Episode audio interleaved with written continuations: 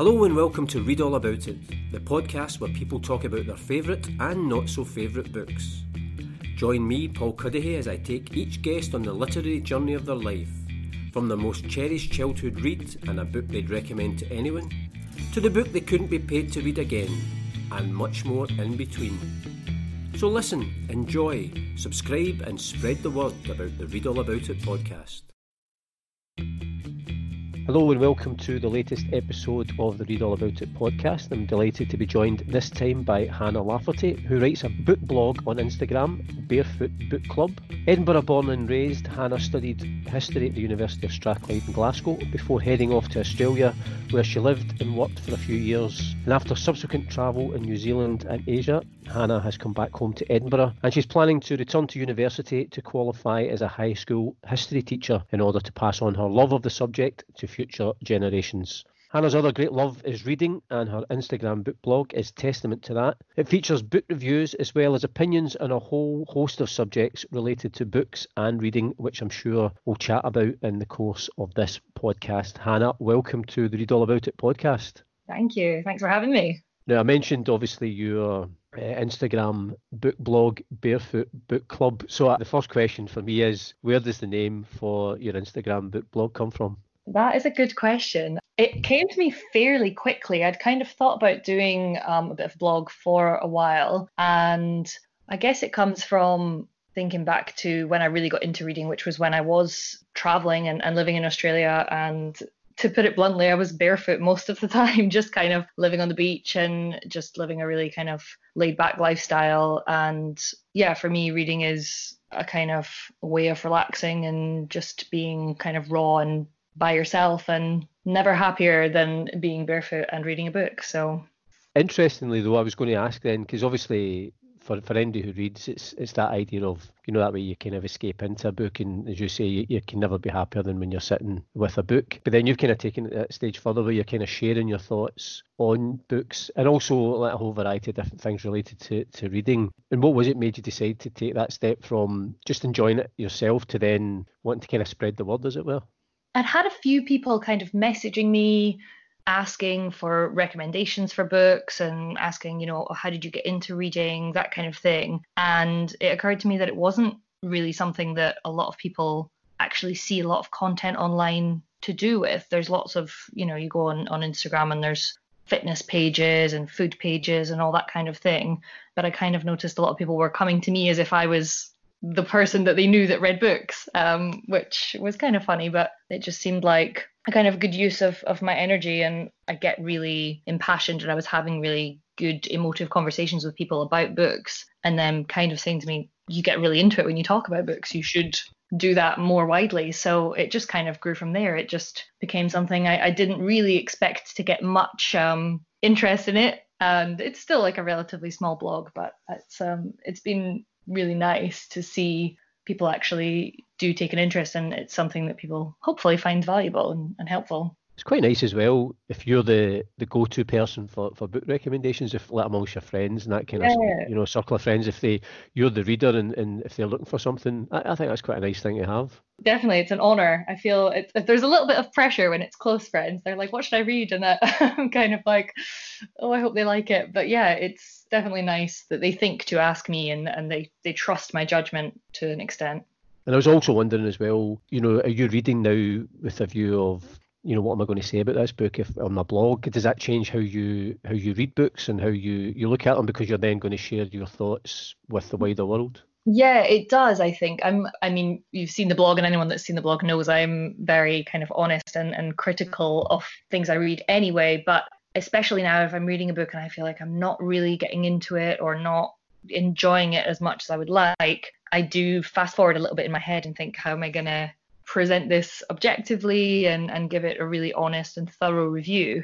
But equally, when I'm really into a book, it, it makes it so much more exciting because I kind of can't wait to share it with people and, and can't wait to encourage everybody else to go and read it. So it just makes me a little bit more conscious, I suppose, of you know the impact of the book and and looking for kind of messages and things in it as well, which um, is always something I try and convey in in my um, reviews we'll probably talk about your book in the course of this podcast because I've, I've kind of read through your book blog and it's interesting how it's kind of evolved as well and it's even kind of expanded beyond just book reviews to you know talking about some of your likes and dislikes but also giving people advice in terms of trying to re-engage uh, with reading. But we're going to take you back on your literary journey and i think like uh, a lot of guests who've been on the podcast and i have to tell people that again you have agonized over these choices and it's never a definitive choice anyway. And, and I'd said to you when we spoke before the podcast that probably as soon as we finish recording, you'll be thinking, I wish I'd chosen this book or that book. And I suppose for me, pinning you down to five books, that's quite a difficult choice. Mm-hmm. Yeah, definitely. um, in terms of, if we go back right back to the, the first book, which would be your favourite book from childhood, and the one that you've actually you've gone for, it's the Georgia Nicolson series by Louise Rennison. Why that choice? I remember they, they're just the ones that stick out for me the most being a child. And and I wasn't admittedly I wasn't a big reader when I was younger. I kind of dipped in and out of it. There were certain books I, I would read on a whim but I wasn't I wasn't how I am now. I couldn't really kind of sit down and get into a book. It just wasn't something that I enjoyed as much as you know my older brother was very into reading. He was all about Harry Potter books and, and everything like that. And I never really got that and these books, I think, were the first ones I remember thinking, yeah, I love those. And they really, they were just so funny and lighthearted and they were really geared towards young girls. And a lot of people listening probably maybe haven't read them but are familiar with the first one that got made into a movie, which did really well. And it's kind of just a classic coming of age, typically cheesy, really British, but they were just so light and easy to read. And I have such a clear memory of being a child on holiday and reading them. I remember sitting on a plane and, and laughing out loud at this book and people looking around and being like, she's having a great time. And I was. so, um, yeah, they've always stuck with me. I remember waiting for those to come out the way that people queued up for Harry Potter and things. I was like that with these books. And I still have them all. I'm looking at the big stack of them right next to me, and I've got every single one of them signed because I was lucky enough to meet Louise Rennison, God, years and years ago at the um, Edinburgh Book Fair. So they're like a precious little slice of childhood, I suppose. So, what age would you have been when you started reading them? Because the first one, uh, the one you'd kind of flagged up, I think it's it called, or that was turned into the film, Angus Thongs and Perfect Snogging. The, the the movie was called that. The the book was actually called Angus Thongs and Full Frontal Snogging, which is even more cringy. Um, I had a look because I was trying to figure out what age I would have been, and that one actually came out in 1999. So I would have read it long after it came out. I was born in 95, but I think I probably was reading them age around 10. The latest one came out when I was about 13, so probably from around 9 or 10 until until early teens. Because it's interesting, one of the things that I've always read about, and particularly for anybody who's writing books aimed at young adults or, or kids, that quite often the key to success is to to read books or to write books for, for an audience who are maybe slightly younger than the character. So I'm guessing that maybe the characters in those books were slightly older than, than you were when you were reading them, but it's almost kind of a glimpse into what's ahead for you as, as you get older.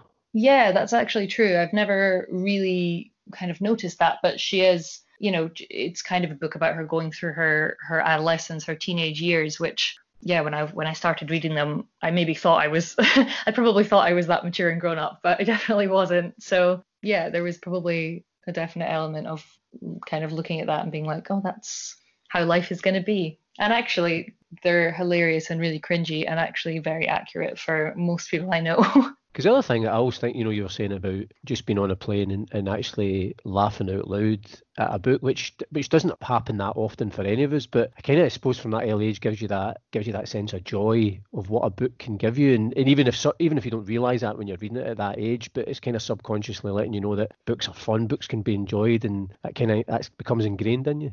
Yeah, definitely, and that's I'm sure other books did give me a sense of that throughout the years, but like you said, those are the ones that that really kind of stuck in my mind and they did. They just they sparked so much joy and so much hilarity. And also because they were so successful a lot of my friends had read them maybe not all of them but had read them. So it became such a talking point and it was for a lot of people georgia nicolson or, or the name of that that movie as well are such kind of well-known institutions certainly in my circle of friends. You know it's it's like a shared experience that we all kind of had which again is another kind of joy of reading is is the conversations around them.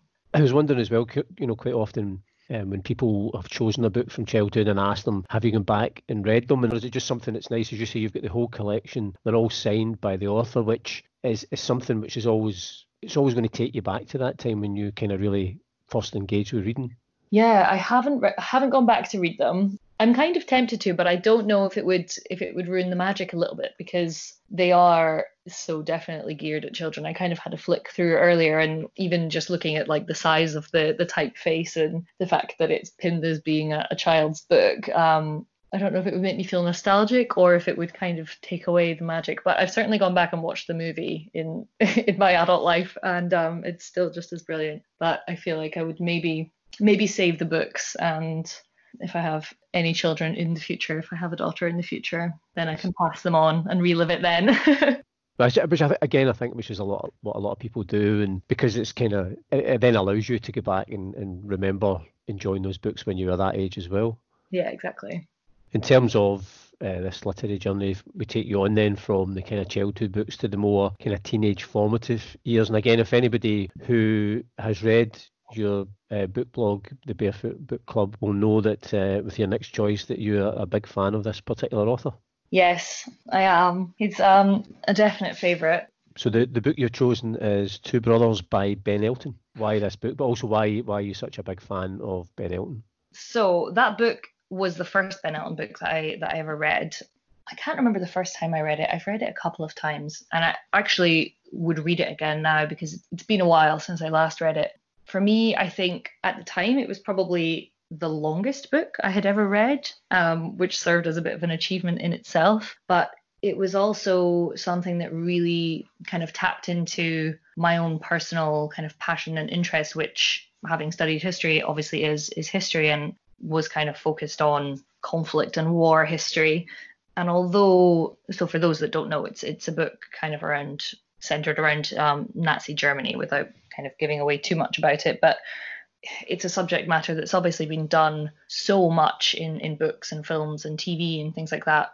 But for me, the standout thing with that book was that it was centered in such a kind of well documented and reproduced part of history, but the story was so personal about the two the two brothers in the book. And I think that's one of the things that I notice in Ben Elton's writing is his ability to kind of create a character that can be in any situation. So every book I've read of his has been so different in terms of its setting or, you know, time period, content, all of them so, so different in the tone. But the one thing that always carries through is that the characters are so well developed and you really get a sense of who they are and you completely get taken on a journey with them, which for me is the main thing I look for in a book. Uh, I never, you know, finishing a book and feeling like I wasn't invested in the character is kind of the biggest letdown that a book can have for me. So that's that's one of the best things that I think he's great for is getting into the mind of a character no matter how different they are. You know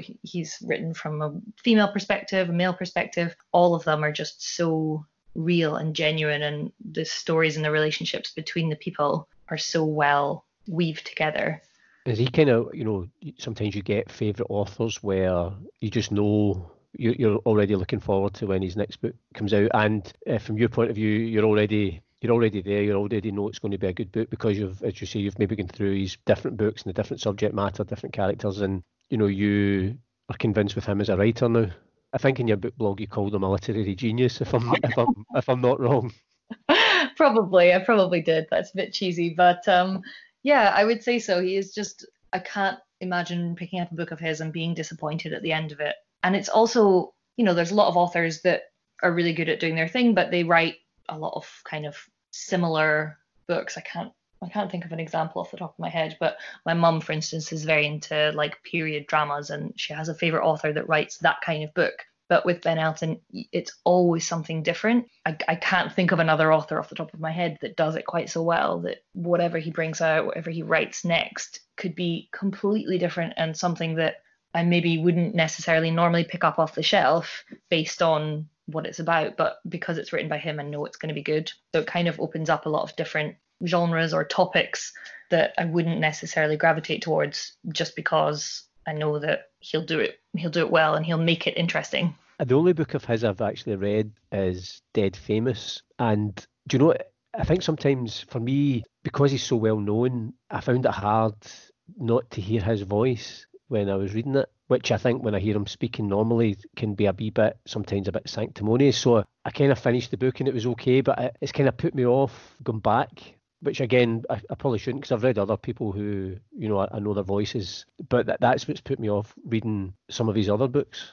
That's interesting. I actually I have to admit I haven't read that book, but I've heard I've heard of it and I've heard good things. But I completely know that feeling when you're reading something and you have a picture in your head of the person who wrote it. I guess I benefit from kind of knowing him as an author more than anything else. So uh, I know I know what he looks like and I know he's done so much other stuff, but I think I read that book before I knew certainly Two Brothers anyway. I read that before I knew who he was and it's only over time having read more of his stuff that I've become more familiar with him. So I suppose I benefit from knowing him as a writer without a actual audible voice first and foremost. That's probably you know, definitely an advantage in terms of Ben Elton. In terms of the, the subject matter of that particular book, and I know you know you've obviously studied history. You want to go back and, and study it again with a view to becoming a teacher, and it's it's obviously it's a, it's a passion for you. Is that a particular period in history that, that's of interest to you? That kind of whole Second World War, Nazi Germany, the Holocaust, etc.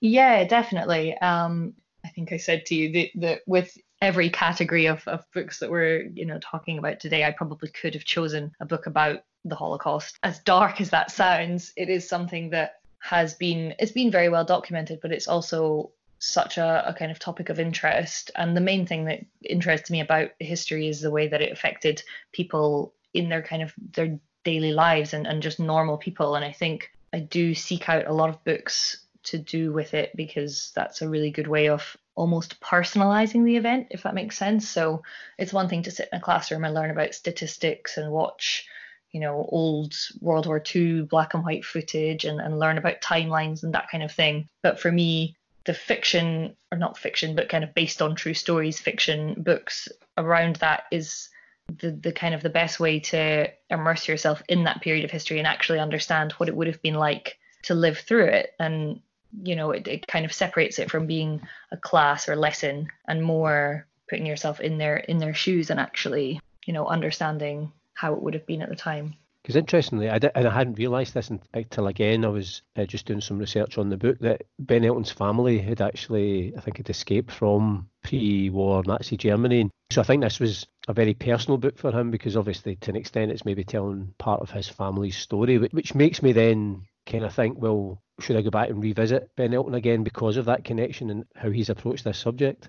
Yeah, I think um, I do. I remember seeing that. I think the book is um, dedicated to to family members that he had that that did um, experience all of that, and it's hard to say whether he would have had that that much insight and and done that much research into it otherwise. But I definitely think it comes across as as a piece of work that's definitely it's approached really kind of respectfully and and personally and it's very well done, very delicately put together, and especially as it's about two young people growing up through it. So there is a sense of that kind of innocence that runs all the way through it that I think certainly if he's looking at it as his own family there's there's much more of a i suppose sympathetic approach to it and you know there there's a sense that he's very protective of the characters and it's not presented in a kind of sensationalist way, if that's the right word to use.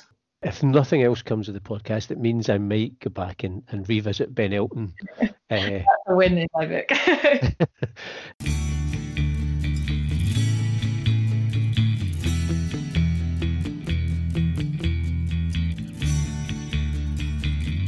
Well, mm-hmm. you're listening to the Read All About It podcast with me, Paul Cuddihy, and my guest, Hannah Lafferty. And Hannah, we're on to the next book, and that is a book you would recommend to anyone, and it is The Handmaid's Tale by Margaret Atwood. It is. It is a classic, one of my all time favourites. There were a few that I kind of circled around. What brought me back to this one, I think, in all honesty, it's probably the one I've recommended the most to people. I think almost everybody that's kind of rec- asked me for recommendations or I've had a couple of friends ask if I can put together a full reading list for them, and it's always one that's on there for a few different reasons. I think, first of all, it's when it was written really strikes me, and if you've read the, the review of it on my page, um, I do kind of touch on this. for the time it was published, a kind of ahead of its era critique of society. And looking back on it now, it's almost a little bit scary to to see how much of that dystopian universe that she put together is actually mirrored in today's society. And I think it's something that everybody can benefit from kind of looking at. And there is an element of it being quite a feminist text, but I think, you know, whether you're somebody that identifies as a feminist, although I think everyone should, um, but I think it's something that, that everybody could kind of benefit from. It's it's just a really honest but kind of you read it and think, God, that could never happen and that's so terrifying. But to look back on it so many years later and actually draw so many parallels between that back then and what the world is actually like is is quite confronting. And I think especially now that she's gone on and, and written the sequel, which just came out, I think it was last year, the Testaments came out, and um, somehow that many years later has has managed to follow on the story so perfectly, and it's gone on to become a huge success on on TV. It's just one of those one of those stories that I think everybody should be familiar with. It's kind of like a, a Harry Potter, Lord of the Rings thing where everybody knows about it, and I think I think it should be like that. I think you're absolutely right, actually, because I'm I'm very aware of the novel and the kind of themes behind it, and, and I think it's extraordinary that any writer, as you say, writing so many years ago, is almost predicting what is, is coming to pass. And as you say, at the time when people are reading it, are probably thinking that's that's a bit far fetched. But actually, I have to confess, I haven't actually got round to reading it yet, to my eternal shame. You need to. no, I will. Uh, so that's now Margaret Atwood and Ben Elton. I've got to start reading now. So, in terms of the, you mentioned there the the sequel, the Testaments. Were you excited to read that, or was there a kind of slight apprehension given how much you had loved The Handmaid's Tale? Quite often with with a sequel coming out, or certainly with like a film or a TV series adaptation, I do not dread it, but I'm apprehensive that it's going to somehow spoil it. But actually, with this one, no, I was, I guess I was dubious as to how somebody would do a sequel to a book that was written so many years ago, especially now that it's become such a overpopularized thing with the TV series and, and the book obviously came out after the second book sorry came out after the, the TV series had already carried on well beyond the, where the first book left off. So I was very intrigued and I suppose not quite convinced as to how she was going to do it, but I was excited just to kind of see if that perspective that she put into the first book, if that had shifted, given how much of the insight in the book has actually kind of come to light, like we just said. And it did. It was so so well merged, but also so current. I don't know of another instance where somebody's written a book and then decades later written a sequel, but but still somehow managed to line them up perfectly. So it's impressive.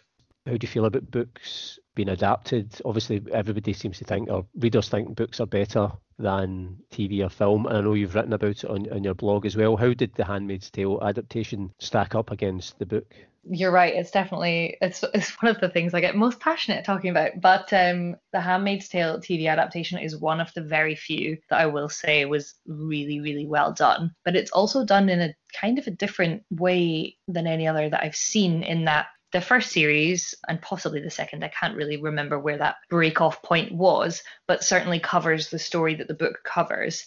And since then, the series has had so much success that it's actually continued on and you know the plot and everything is well beyond where the book left off so it's a complete kind of piece of art in its own right which i think usually i would i don't think i would enjoy because like you said readers think the book's better and and when you've read a book that you really love you kind of don't want it to be tampered with or reimagined or expanded on because it's great as it is. But for whatever reason, I think the series is actually done so well, and it's it's one that I could keep watching, and it just carries on. I think because um so much of the ideas were conceptualized, the series has done a really really good job of slotting that into a modern day context and you can tell that as the series has gone on it's being fueled by the current world and it's a really good kind of meshing of the two.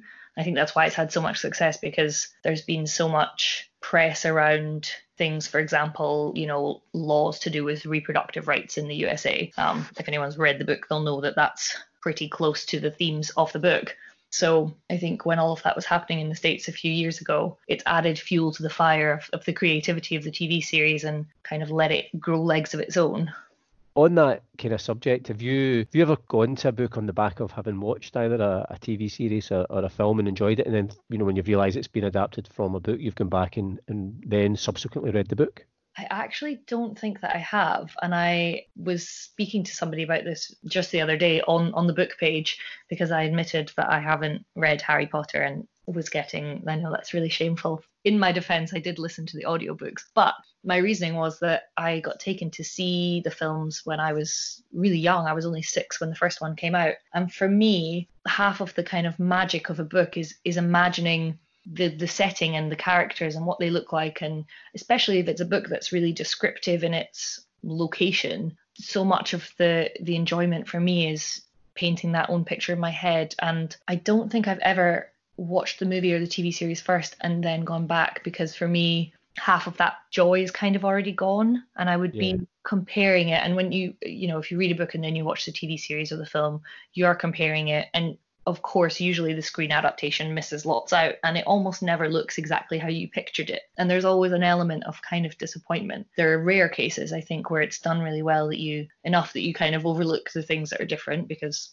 everybody's picture in their head is going to be different. But I think I wouldn't rule it out, but for me, I've never felt really compelled to go back and read a book when I've already seen somebody else's visual representation of that imagined story that's what's so great about reading is that you can have those shared experiences and conversations with somebody else but there's always a part of it that's going to be really personal and, and kind of sacred to you because your mind's eye can't actually be read by anybody else and seen by anybody else. And it does depend on the book. Some books are probably easier to adapt than others um, if they're not particularly you know visually descriptive or you know certainly things like harry potter lord of the rings where they're talking about an imaginary world and it's very descriptive and kind of magical that's a really difficult thing to probably put down into words, have imagined in your head, and then project it onto a screen that's going to fulfill everybody's imagination. It's just, it's just never going to happen. Well, we go from The Handmaid's Tale and a book that you would recommend to anyone to a book that you couldn't be paid to read again, and it's a book called Never Let Me Go by Kazuo Ishiguro it's a hard one. I and again in my review that I posted, I kind of said I don't I don't almost don't know what to say on it because it was just so lackluster for me. So for those that don't know, it's the story of um, a group of now adults, but they were kind of reminiscing on their childhood growing up at this seemingly idyllic school um, and they were without giving too much away kind of part of something a little bit darker it's you know it was a winner or was shortlisted for for a Booker Prize. It's one that I've seen on lists of kind of classics and things like that so many times that I think I just had really high expectations for it and I just couldn't get into it. I just found it such a slow process reading it. And um, you know what i was saying about ben elton and, and, really getting into the character no matter who they are this book just really didn't do that for me. I felt like i had no emotional investment in the characters. I didn't care for any of them. I didn't really like any of them. And i think and I don't know if it's because I've read some quite a lot of books that are, I suppose, a bit dark, but I think this kind of it thought that it was really shocking and I just wasn't really that shocked. So I don't know if that says more about me than the book, but um, I kind of looked at it and thought, nah. It's like nothing really um, nothing really shocks me anymore, I suppose, but it just just didn't do it for me at all. And is that a chat, you know, uh, given what you're doing on your, your book blog in terms of reviews, and it's it's always easier to write a, a review, really positive review about a book that you've loved the real challenge for any you know anybody writing a book review is to r- try and write a review of a book that you haven't enjoyed, but but do it in a constructive way rather than just saying one sentence this was rubbish. yeah, um, I always try. I always really try to be as balanced as I can and get as much into a review as I can, even if I haven't liked it. I think I focus on why I haven't liked it and, and what I kind of would have preferred to see, but also some of the positives in it, but I I do and the reason I chose this one is because it's been the hardest review that I can remember writing. And I also remember reading it and thinking, "Oh, do I just quit? Like should I just give up on it?" But I really I've I've not quit on a book yet and I don't want to start now. So I always kind of, if I start a book, I will make myself finish it because sometimes they'll surprise you right at the end. But unfortunately, this one just just didn't do it. Right, cause that's interesting. That was going to be uh, my next question because it's always that difference between some readers. Uh, I'm, I'm, one of those readers where if, if I'm if I was reading that book or a book like it and I, it was really floundering, I would put it down. I might go back to it later and try again two or three times and then maybe give up. But I don't force myself to finish it if I'm really not enjoying it. But interesting, it's interesting that you've always, if you've started a book, you just have this sense that you've got to finish it. I think, admittedly, that's since starting the blog. I don't know that I would have done that before. And certainly in my younger years and throughout university and things, when I had lots of compulsory reading to do, if I wasn't enjoying a, a book for leisure, then I would kind of abandon it. And certainly, you know, when I've had people more recently asking me how they get into reading, it's not something I would recommend. If you're trying to get into reading, then read what you like because otherwise you will get nowhere. And you know that I do to an extent think life's too short to to waste time reading something you're not enjoying. But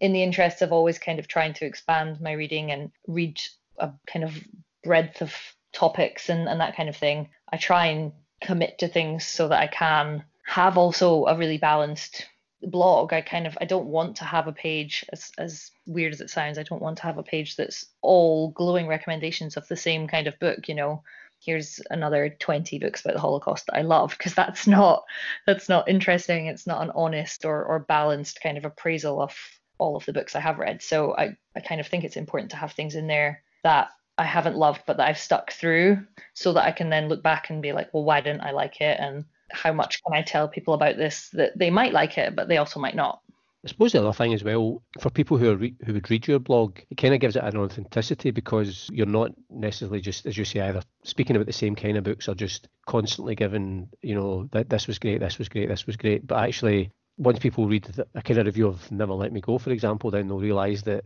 there's a real there's an objectivity when you're approaching the book, which I think is good if somebody's going to be reading book reviews.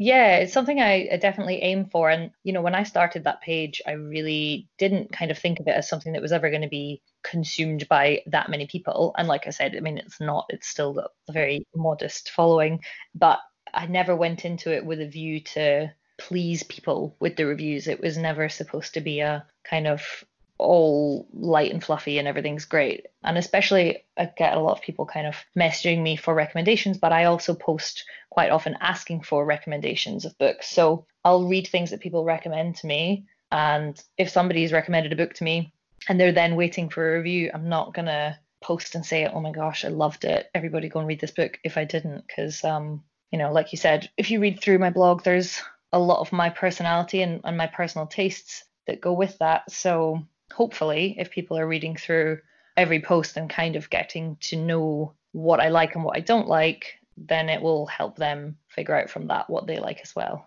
Because one of the things I noticed in the blog, and again, I don't know if that's just something that's maybe developed as you've kind of continued to, to write, but you know, it's, it's kind of developed from just book reviews to there's a couple of really good posts in there about how if people want to start trying to re-engage with reading the sort of things, the kind of books they should read, even setting time aside, etc., and just some good advice. Has that been something that you've just kind of developed from just simple book reviews, and as it's the blogs developed, as, as your kind of your confidence as a writer grows, that you want to expand what you're writing about?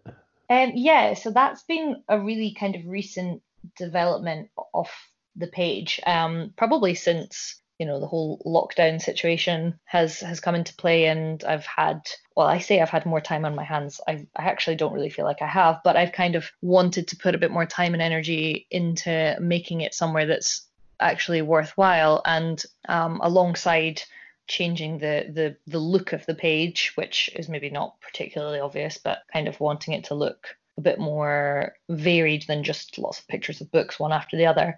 But I also was kind of posting polls on, on the story on Instagram, which I do a lot to kind of gauge what people are finding interesting, what they'd like to see more of, what they'd like to see less of, that kind of thing. Something that was coming through a lot from people that I knew, but also people I, I don't know that were following were things like I'm not into reading and I don't really know how to get into it, or I used to read when I was younger, but every time I pick up a book now, I'm more drawn to watching Netflix because it's easier, or how do I figure out what kind of books I like, that kind of thing. Those kind of things kept coming up again and again. So I just thought one of the things I struggle with the most with the page is when I'm really busy and I'm not reading as much. I think I've not got anything to post because I've not finished a book for, you know, a week or two because I've been busy doing other things. So on the one hand, it's a really good way for me to to fill in those gaps and to still be putting something useful out for people, but it's also there's been demand for it and um yeah, it's something I definitely want to keep building on. My notes folder in my phone is literally full of kind of drafts for future posts.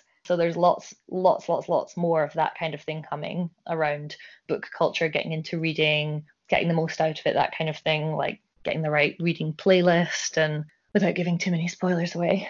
But actually taking the pictures and, and doing the the visual side of it is what takes up most of my time because I'm obsessive about getting that right as well. So it's definitely something I'm going to keep expanding on, but it's taking a bit of time to kind of fine tune and, and get things get into the groove of that myself and, and how I want it to look and sound quite nice as well. Just if, if even just from those pointers that somebody then starts reading again and, and either discovers or rediscovers that joy, and you can take a wee bit of credit for that. Absolutely. I think um, I've actually had a couple of people more recently with the BBC adaptation of Normal People that's done incredibly well, but that was kind of the biggest book of last year. And so many people messaged me when that TV series came out asking if I'd watched it and if I was going to watch it, everything like that. And I think I can probably I could probably name five friends off the top of my head that I said to them, you are not allowed to watch that until you've read it. it's a short book. It'll take you two days. Go and read it. And one friend in particular, who is one of the people who did message me um, and did inspire one of those posts about how do I get into reading. I think, in fact, it was her exact words were, "Reading's just not my thing. How do I get into it?" She messaged me the other day and said, "I've got Normal People on my Kindle. I'm going to read it." And she read it in two days and she loved it. And now she's now she's going on to watch the series. I was like that's fine you're allowed to. Look how easy that was. You read a book and you loved it. So it is working. Now you mentioned there that never let me go was probably the, the most difficult book review that you had to do for your blog. And if we go into your the final choice which is either the last book you read or the book you're currently reading and i think on the blog you describe it as possibly the best book you've reviewed, and that's Where the Crawdads Sing by Delia Owens.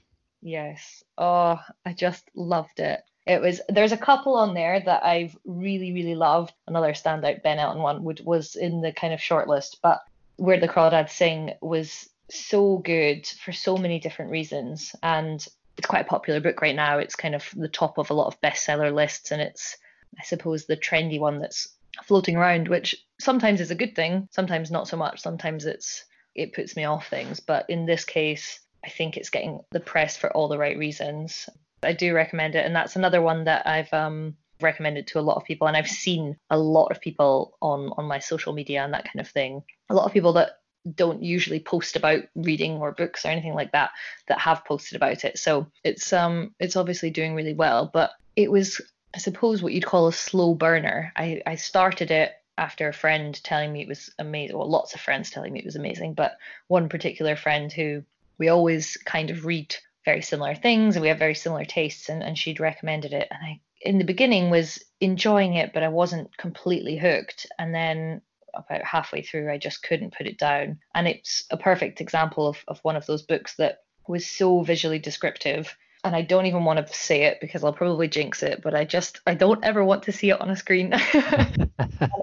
I'm almost certain I will one day because it's done so well, but it's well to give a bit of a background, it's about a girl who kind of grows up in the swamp, I guess, and about her kind of experience being alienated from the rest of society. It's a completely random subject matter. It's not, you know, for instance, like the Holocaust, where I've read anything around that kind of setting before. And the character was so, the main character, Kya, sorry, um, was so individual, so completely different to any character I've ever encountered in a book or a movie or anything. And she was so alien from myself, but somehow so relatable at the same time. And, and that's impressive for any author. But the descriptiveness of the book, I think, was what really stood out to me. And having done a little bit of research, I know that it's actually Delia Owens. It was her first ever novel, which is insane. But I think she also previously has written a lot of like reference books about nature, and she's obviously got a lot of expertise about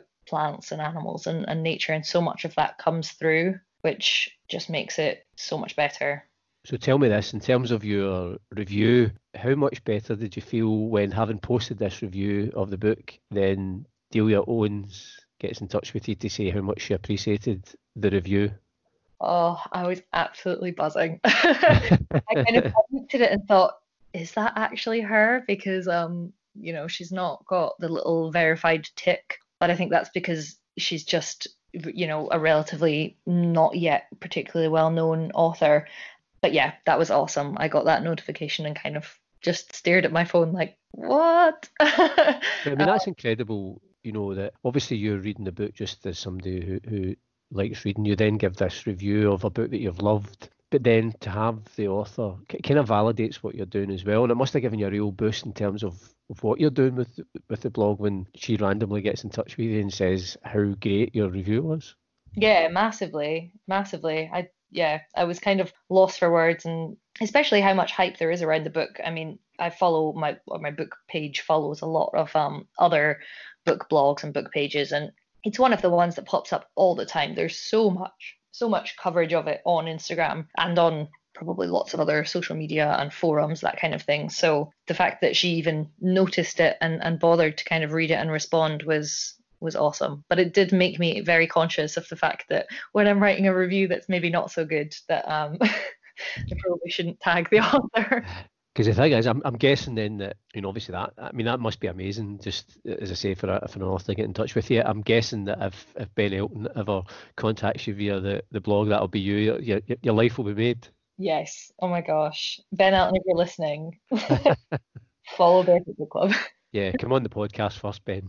That would be oh. cool. You're gonna have to get back into reading his books if he comes on. Yeah, exactly. Well, eh, listen, if he's if he's been listening to the podcast, he's he's more likely to follow your book blog than come on my podcast.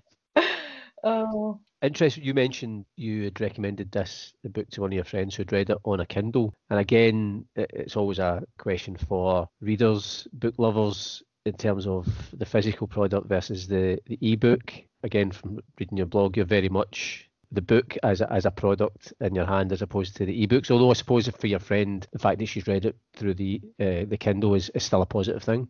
Yeah, I mean, whatever works for you. If it means that you're reading, then I think I think the Kindle is a great invention. I think it's a great tool. It's obviously very functional and, and practical, especially for kind of being on holiday and having a book with you. And one of the things I'm planning on touching on in future posts is a really good way of getting into reading and certainly something that helped me is always having a book on you and friends will laugh at me because anywhere I go I always have a book in my bag. And if you're reading a, you know, 600 page book, that's a significant amount of weight to be carrying around with you. So a Kindle is, is a really good way to make that a little bit more accessible to everyone. But it's just not for me, and I don't think it ever will be. And it's one of those things, you know, every year Christmas rolls around and my mom's like, What about Kindle? I'm just like, Nope, I don't want one.